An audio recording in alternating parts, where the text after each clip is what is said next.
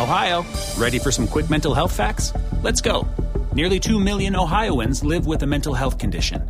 In the U.S., more than 50% of people will be diagnosed with a mental illness in their lifetime. Depression is a leading cause of disability worldwide. So, why are some of us still stigmatizing people living with a mental health condition when we know all of this? Let's listen to the facts and beat the stigma. Ohio, challenge what you know about mental health at beatthestigma.org.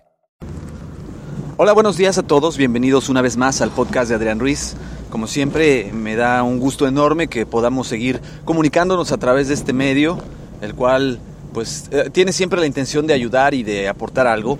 Y con ese objetivo el día de hoy publico este contenido en el cual pues quiero solicitarles a cada uno de ustedes eh, su ayuda para que podamos brindar también a, nuestros hermanos de Chiapas y Oaxaca que se vieron afectados en los días eh, anteriores por un sismo de magnitud 8.2 grados en la escala de Richter.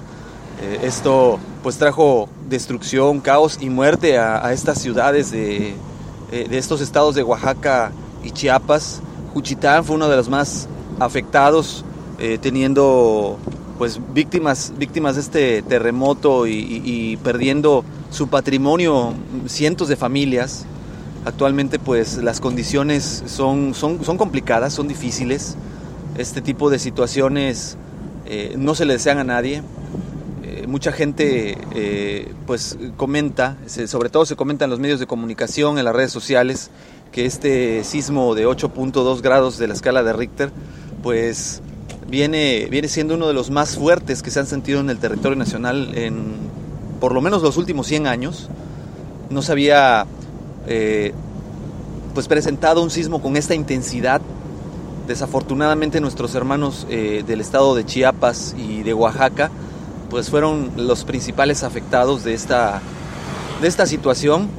Y como les decía en un inicio, eh, la idea es ver cómo podemos apoyar a, esta, a estas personas que están sufriendo esta situación de caos y destrucción, de desabasto de alimentos, de agua, de incomunicación.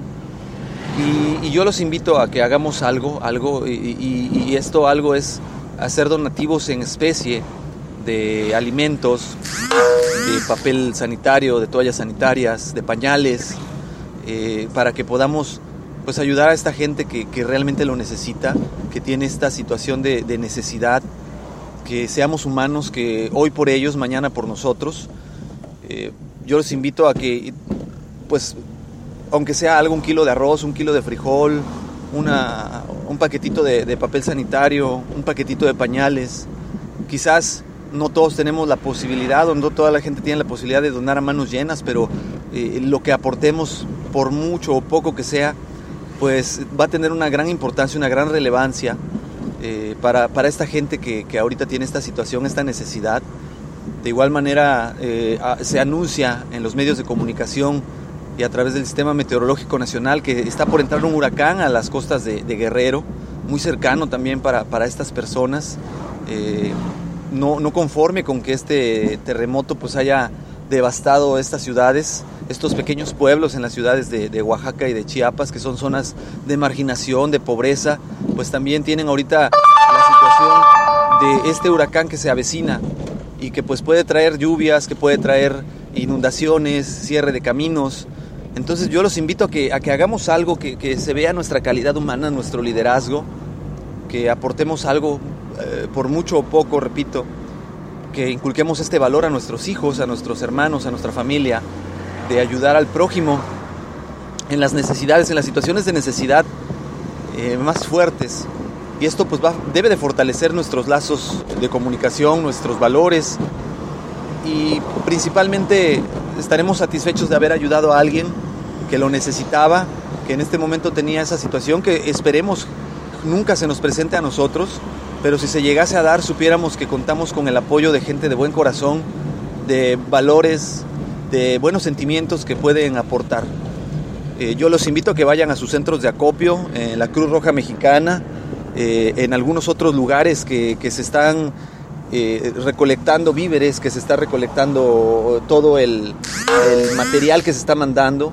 Las televisoras locales están haciendo también centros de acopio, tiendas departamentales, eh, algunas tienen en sus tiendas centros de acopio y están enviando esta ayuda a esas ciudades. Eh, como les comentaba, yo los invito a que, a que lo vean, a que se acerquen a uno de estos lugares y no se van a arrepentir. Es una satisfacción muy grande siempre ayudar a, otra persona, ayudar al prójimo, eh, ayuda a crecer. Hay una frase en la cual fui aprendiendo a lo largo de, mi experiencia laboral, eh, la cual dice que el que no vive para servir, no sirve para vivir y, tiene toda la razón esta frase, eh, está llena de mucha sabiduría. Aquella persona que no tiene la capacidad de poder eh, pues ayudar a otros es una persona que no tiene la capacidad de llegar lejos. Pues ya saben, como siempre, los medios de contacto son en el Twitter,